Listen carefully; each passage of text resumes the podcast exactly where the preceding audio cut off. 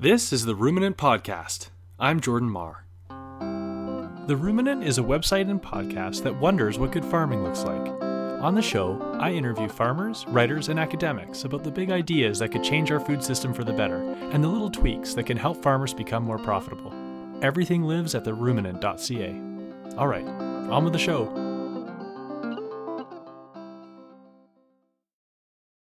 Hey, everybody, it's Jordan. So, today's episode features two segments, both on the practical aspects of farming. And the first one is a little more aimed at livestock producers, although I think there's something in there for everybody. And it is my own review of a new educational resource that was just released in the last couple weeks, uh, the latest uh, offering from a company called Verge Permaculture. The second segment is uh, more relevant to market gardeners, and it features an interview with past guest Eric Barnhorst about his own attempt at building a vacuum seeder for the nursery. And also, we have a bit of a conversation about soil blocks. Eric and I both use soil blocks in the nursery, and so we compare notes on the recipes we use for our soil blocks. And he also talks about uh, the kinds of trays that he has built to to to hold his soil blocks. So that's the latest episode, and I am going to start you off with my review of the latest offering from Verge Permaculture. Hope you enjoy.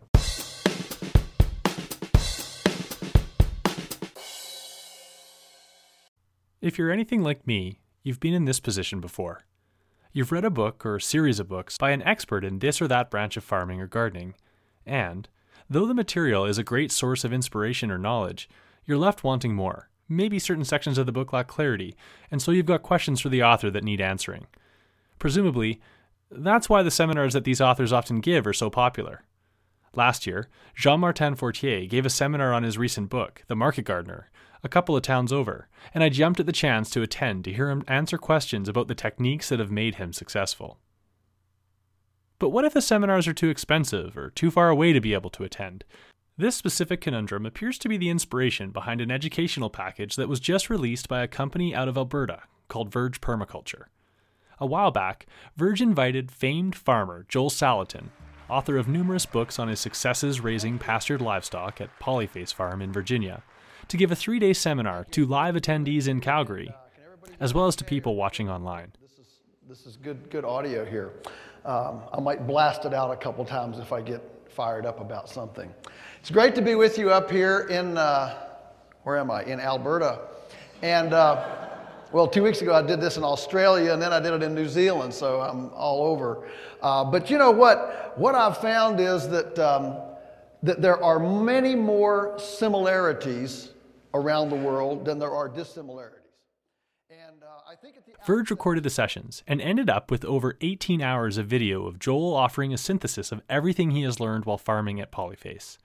Next, Verge solicited insights from farmers around the world who were following Joel's principles, and then posted the questions they had back to Joel and his son Daniel in a series of audio interviews. They then took all of this material and synthesized it into an educational package that is now available for purchase on Verge's website. They call it the Salatin Semester. At first glance, the Salatin Semester can feel a bit overwhelming. Its contents include 12 DVDs, six hours of additional audio interviews with Joel and Daniel, a study guide that features material gathered during online forums with farmers around the world, an electronic resource list for making further inquiries, and a virtual tour of Polyface Farm. When you open up the thing, it's hard to know where exactly to begin. So I asked the editor of the package, Andrew Bennett, where he thought I should start. Right. How do you how do you approach it? I mean, it is really encyclopedic in in some ways. Uh, I wouldn't even call it an encyclopedia though. It's not organized like that at all. But it, it's overwhelming and it's a large amount of information. I'd say the, the the obvious place to start is to watch Joel's seminar and absorb it. There's 18 hours of it, so it's a lot. And and to take take your time with it, or or take it however you'd like. Um, I would personally approach it with a notebook and take detailed notes uh, because if you know if you know Joel Salatin, you know he's a mile a minute, and he's coming out uh, just rapid fire with great information. So to review the seminar itself later, you probably want to have uh, you know a notebook and pen and actually you know treat this like a course. I think Andrew's right. The Salatin semester was born out of the original seminars that Joel gave, and so they're the natural place to begin consuming these materials. But start watching the seminars, and you soon realize the value of the other components of the package. In his preface to the study guide, Andrew, who also raises livestock in British Columbia, writes The real meat and greatest pleasure I took from this course was the interplay among the participants. Having consumed some of the course, I can see why Andrew feels this way. The study guide is packed with insights and observations gained during online forums conducted with experienced farmers who have attempted to put Joel's principles into practice. So many self help books fall down because the practices they espouse haven't been tested in other contexts. With the Salatin semester, we are exposed not only to the principles that have made Polyface successful, but to how these principles have been applied and adapted in different farm settings around North America and other parts of the world. To get a sense of the material, I bit off a small chunk of it by watching a 90 minute session, disc number 5, on Joel's approach to raising laying hens in his famous eggmobiles. I'm a veggie grower, but a few years ago I raised laying hens in poorly constructed chicken tractors. The chickens weren't very happy, and neither was I, so I figured this would be a good one to both learn from and critique. Today is we'll deal with uh, the eggmobiles and layers first, then we'll go to broilers, and then we'll go to turkeys, and um, and we'll see how the day goes along. Um, there's, it's hard to believe that there's that much to cover uh, with this topic, but uh, I think as we get into it, you'll be surprised at uh, how much there is to cover. All right, so uh, we really got into the laying chickens, and there's a big difference between laying chickens and meat birds. So when I say layers, I mean, you know, these are layer birds. We really got into them uh, as a way to sanitize behind the cows. Uh, those cows are dropping a calling card that is conducive to. My first observation was the high quality of the recordings. Watching them, I felt like a member of the live audience. Verge used multiple cameras and quality microphones, which makes for pleasurable viewing. One small complaint is that some of Joel's slides are enlarged for the DVD audience, but not all of them. Most that aren't enlarged aren't very important, but I still would have liked to have a good look at them. And while we're on the subject of gripes, I'll add that I would have liked to see some sort of index that catalogs the contents of each DVD. There are 12 discs, and each disc represents a different topic, such as marketing, or grass finishing, or fencing, or raising pastured pork. Beyond that, though, there's no way to quickly find a specific insight of Joel's if you decide to go back later for reviewing.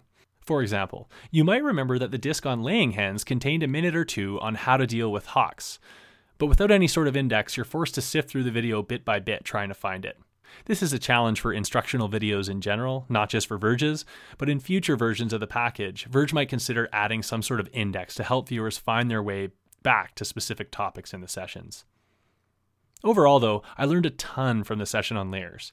As someone who had trouble training his birds to return to their movable coop each night, I appreciated the amount of time Joel devotes to the importance of and approach to training your birds to do this. I also learned a lot about how to design laying boxes to keep eggs clean, such as locking the birds out of the boxes after 4 p.m., and orienting the boxes to reduce the amount of light they're exposed to. Actually, the session proceeds like a laundry list of insights about why my own attempts at using a mobile chicken coop weren't very successful. This was helped by the live question and answer session that closed out the video.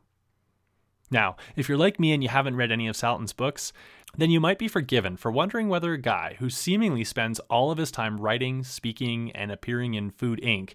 is really that much of a farmer. My own skepticism was put to rest, though, once I watched some of these seminars. Here's Salatin fielding a question about how to tell when a hen has stopped laying. You can judge them. Uh, you can tell by the, there are several ways to tell if a bird is laying, like an older bird, for example, to know if she's still laying.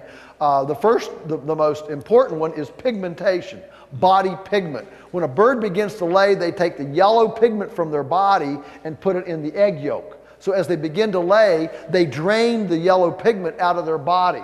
And that comes out in a certain order vent, eye ring, earlobe, beak, feet, and shanks. Vent, eye ring, earlobe, beak, feet, and shanks. And that's the order that the pigment comes out. All right? When she stops laying, the pigment comes back in in the same order.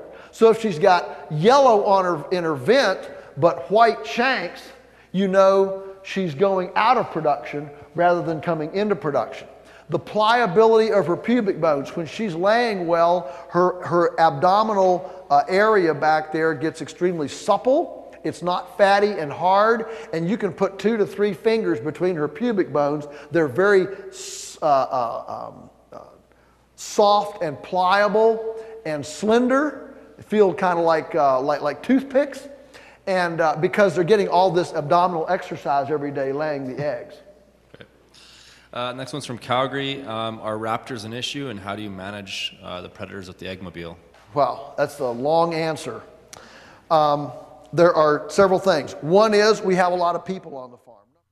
This is a guy who has clearly put some serious hours into mastering his vocation.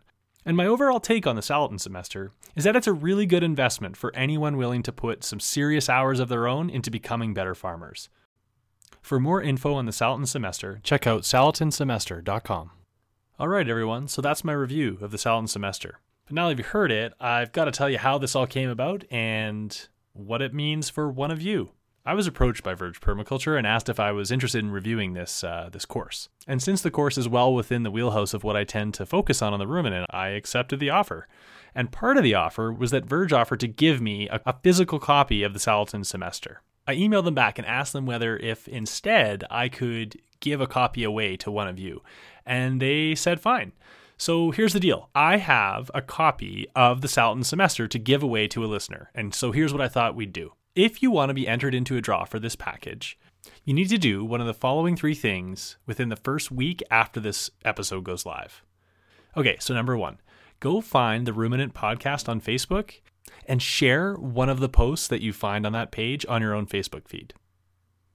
Number two, email me, editor at theruminant.ca, and just tell me what you think of the show. It doesn't have to be positive. It can be good or bad. It won't affect your probability of winning, but just just give me a sense of, of how you feel about the show. Number three, visit the iTunes store, search the Ruminant Podcast, and then give the podcast a review in the iTunes store. It's really helpful for getting the podcast out there. And again, it doesn't matter if you don't give me a perfect review, it won't affect your probability of winning. Just make sure you leave a review under your own real name or your farm's real name so that I can track you down if you happen to be the winner. At the end of the week, just before the next episode of the show, I will choose a name and announce the winner on the next episode. And again, one lucky person is going to win a physical copy of the Salatin semester, which is valued at 250 bucks. Good luck everybody.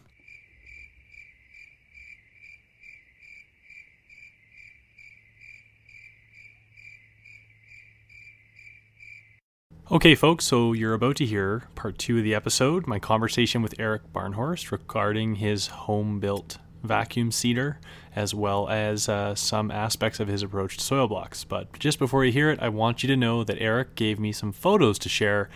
Uh, of both the trays that he uses for his soil blocks and also of the vacuum seeder he built. So I think you should go and check those out. They're over at theruminant.ca and they'll be included with the show notes for this episode. So just look for the post on this episode. All right, here's the conversation. Hope you enjoy it.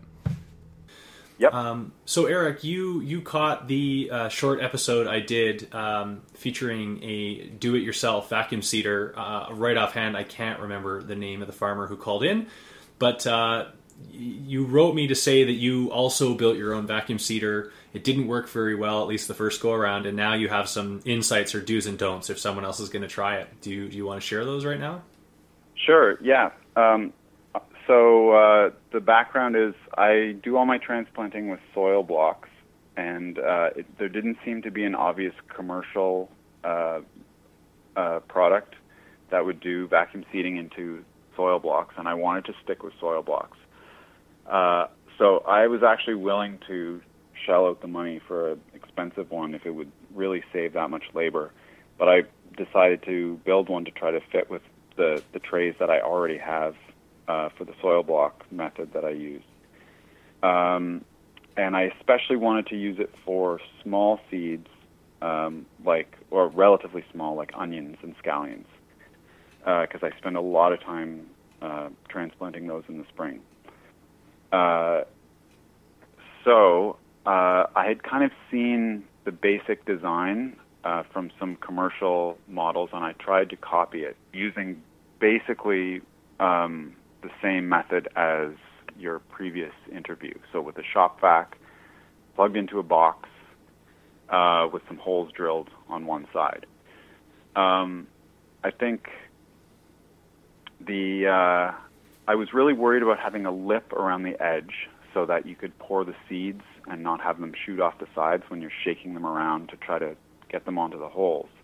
So what I did was I built a plywood box and with one side missing, and before I built it, I uh, I made a little channel with a table saw on the sides of the box so I could slide in an eighth inch panel that I drilled the holes in. Mm-hmm. So I definitely think the baking sheet method would be better because uh, the eighth inch MDF sheet I used bends too much when I turn on the shop vac. And the problem with that is you end up with clusters of seeds in the holes in the middle rows and not as many on the outside rows. It doesn't happen with large seeds, um, but it does happen with small seeds, which is what I wanted to use it. Yeah, I think a lot of us would want to use it for the small seeds. Yeah. So I think having having that plate be very stiff uh, is important. Um, so using the baking sheet is a good idea. I think um, I'm I might try that this winter. Um, and uh, e- either that or use a thicker piece of material and build up the the lip after the fact instead of trying to be clever and, and slide it into a channel. Right. Uh, and the other thing I did, which um, I think if someone was trying to do with a shop vac, oh, I also used a pretty large shop vac because it's the one I had lying around. So I, I remember in the interview with uh, the other guy, he said uh, he used a very small shop vac, which I, I wonder if that would actually be better in terms of bending the plate too much. Ah, just because your suction maybe was a bit was a bit too high. Yeah, that's right. And the other thing that I did that I would say is probably a do is uh, I used. Uh, you can buy um, uh, dust collection hardware that fits onto shop vacs and has all kinds of different connectors and things. So I used a bunch. They're not very expensive. You can buy them from woodworking stores. So uh, instead of trying to jam the shop, the end of the shop vac into a hole and hope that it seals well enough, you can buy a little uh, plate that you can plug a hose into, and you screw the plate down and put a little caulking underneath it, and you get a perfect seal. That was one thing uh, to connect it to the box properly. Uh, they sell them, I think, to make custom jigs for woodworking. Mm-hmm. And the other uh, dust collection part I used was um, they're called blast gates. Um, the, you use them to clean out the dust ports, but it lets you turn off the suction with, without turning off the shop vac. Because it's very annoying if you have to be shutting the whole vacuum cleaner on and off every time you want to um, drop the seeds. Just ergonomically, just having to bend over or reach or whatever. Is that what you mean? Yeah, ergonomically, because you want to have the the vacuum. First of all, the vacuum cleaner is loud, so you want it far away from you, just for comfort. Uh, but also ergonomically, uh, the way I did it, at least, you have the vacuum cleaner set up beside you, and then your trays up on a, a bench or a table, and then beside the trays that you're working on, the uh, the seeder attachment. So you don't want to have to reach down off the table every time to shut the power button on and off. Right. And they're not exactly easy. I, I mean, they're easy enough, but if you're moving fast, you want to make sure that you don't bump. Once you flip the the seeder part over onto your tray, you want to make sure you don't bump it when you turn the power switch off. Right. so by having the blast gate right on top, you can shut it on and off right um, at the seeder instead of at the, the vacuum. Right. Go so ahead. I'm really, I was, I was really interested to hear that, that you're doing this or attempting it with soil blocks.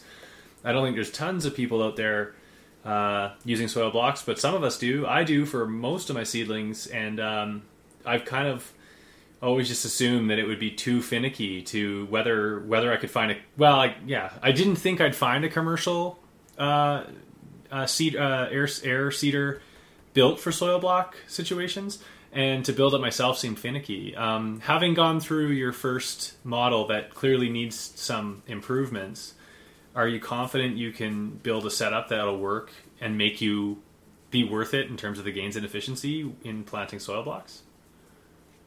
I think so. I think um, being able to control the suction uh, a little bit better would help. Uh, definitely a stiffer plate would help. And then the other thing that I've noticed, um, that I mean, the main problem was not having a consistent um, singulation of the seeds. So some holes would have one seed and some would have four seeds on it. Mm. Um, so, but I, and those the ones with four would tend to be in the middle where the plate was bending. So I think between those two things, it would help a lot. The other thing I've noticed uh, on some of the commercial plates is it seems like there's a bit of a cup uh, where it, where each seed goes that isn't drilled all the way through, and then a tiny hole in the bottom. So I may try that too. Uh, Instead of trying to match just the size of the hole to the size of the seed, That, yeah, that that's probably it- important. yeah, the tiniest pinhole that you can, and then just um, make a bit of a cup that's closer to the size of the seed. So then it it's easier to block the pinhole. I assume you're using custom built trays to hold your soil blocks. Is that correct? yeah, actually, that's one of the reasons I really don't want to go away from them. Other than the plastic waste, if I'm never short on trays, I just cut another piece of wood. Right. So really, say okay. So is this? Are you using like a stand-up soil blocker that presses about twenty at a time, like the kind of the one and, and a half by one and a half inch blocks, and you get twenty per press? Yeah, I get twelve. It, it's that okay. one. So yeah, bigger. that- Al- They're almost bigger. two inches. Two inches Yeah. by two. Okay. Uh, and I- so I, guess to be able to use like an, an air seeder, um, vacuum seeder, uh, you just need the you need the, to know that every time you press, it's it, those the blocks are going exactly in the same place. I.e., there's no extra space in the trays. Is that right? Yeah, although you have a bit of flexibility because I'm as I'm sure you know from using them, the the hole it's not the size of a seed. It's It's quite a bit You know, bigger. it's Okay, like you poke okay. it with your finger. Yeah. So uh, it can be off by I'd say a half inch, well maybe close to half an inch before you'd have a, a big problem. Okay. Well, do you mind very quickly describing how you build your trays, what materials you're using? Because I, I don't like what I've done for, for custom built trays, so I, I'd love to find a, a better model. Sure. Um, the uh, the main one that I use, um, well, I use two um, two sizes. I use 48 count trays that are about 10 inches by 24, um, and I put a so I just cut a piece of I, I think it's uh, just cheap pine, like one by 12. That's actually 10 inches wide, cut to two feet and then I put a one by two on one of the long sides uh, to kind of register the blocks against, Mm-hmm. if you know what I mean. Yeah. Uh, so, th- so you know that that they're pushed up exactly against that back, and it also gives you something to grab uh, when you pick them up without sticking your thumb through one of the blocks. So the the bottom piece there's there's a bottom piece to the tray that is is a piece of wood. Is that what I'm understanding? Yep. Ah, so you're not concerned about like I've always built mine with mesh as the bottom, uh, Right. To, to, for air, just for airflow and stuff. Have, have, you haven't you found it fine just to have it sitting on on a thin piece of of, of pine? Yes, that it's and it's very practical is the reason. I I've I've done a couple of side by side comparisons and the mesh ones are slightly better, but if you are prompt with your transplants, I don't find a big difference. If you let them kind of linger in the tray for a really long time, um, you'll see the roots don't don't do the air pruning thing on the bottom. They'll they'll scoot out the bottom and, and get all tangled with each other Okay. Uh, um, on okay. the pine. Whereas if they have, if they really have the air, they don't, they don't want to do that as much. From my experience, at least. Right. Right. Um, okay. But well, you're talking about things, things that have been in the blocks for for way too long. You have other problems by then. Yeah, yeah, that's true. Uh, okay, okay. So, um, oh man. So then, in terms of fitting the vacuum seeder over top of that, the only then I use that backing piece against the long side Mhm.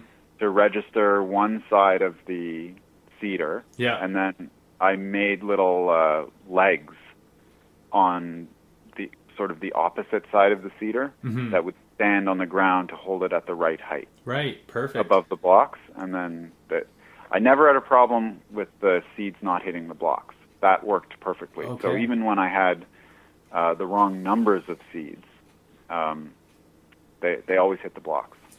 Okay. Uh, I'm abusing your time, but I gotta ask you now because I can I can add this into a, an episode you probably haven't heard yet. But um, what are you doing for your soil block mix?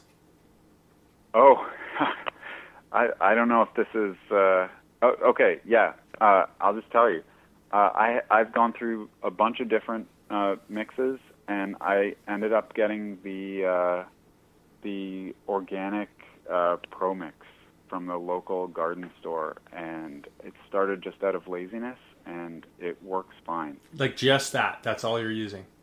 Yeah, I mean in terms of for texture, so I, I, I still add my fertilizer mix. Right. So is the Pro Mix you're getting not coming fertilized? Like it doesn't have amendments in it? Is it just No, it's just yeah, the the- medium? Right. The organic one is just um, like long fiber um, peat moss, uh, perlite, vermiculite, and uh, it's pH adjusted. Cool. Okay. Uh, well, uh, So like know- the the other ones will be the non-organic ones will often have starter fertilizers, but I I don't want to use them. Right. Okay. Well, um, I'm able to get. So I, like you, I went through a lot of different, like, kind of recipes, and eventually got lazy or just more efficiency minded. That it was taking me way too long to mix it all myself from all the primary ingredients, um, and hard on my body because I was doing big batches. I just hated it. So.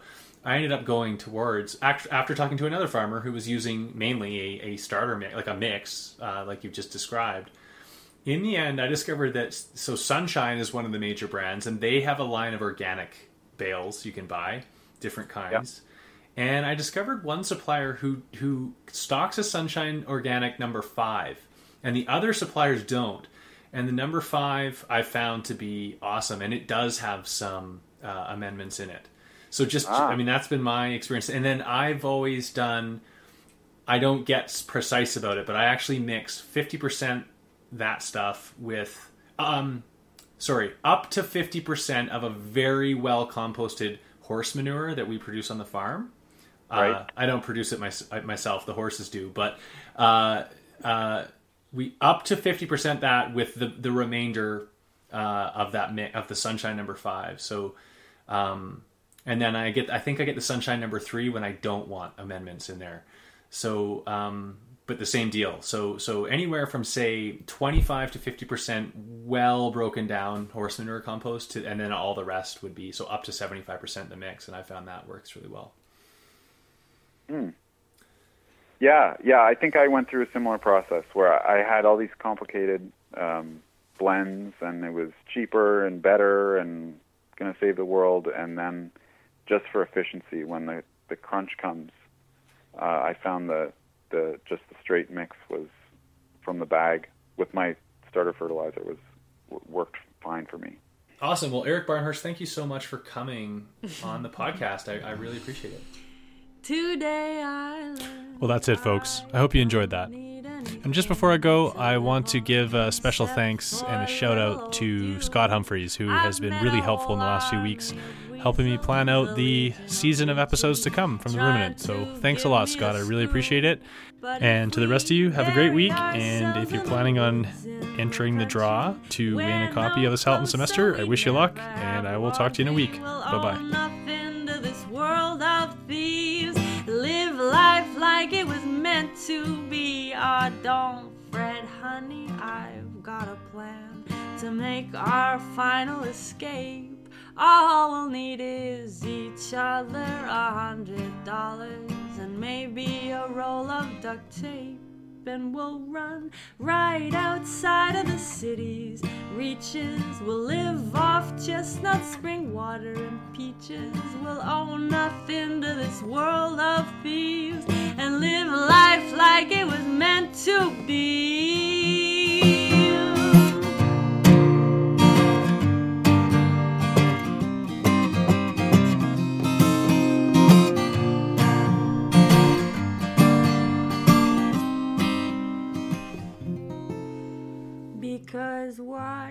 Would we live in a place that don't want us? A place that is trying to bleed us dry.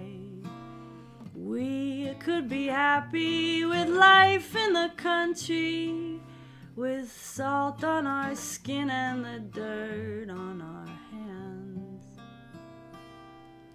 I've been doing a lot of some real soul searching.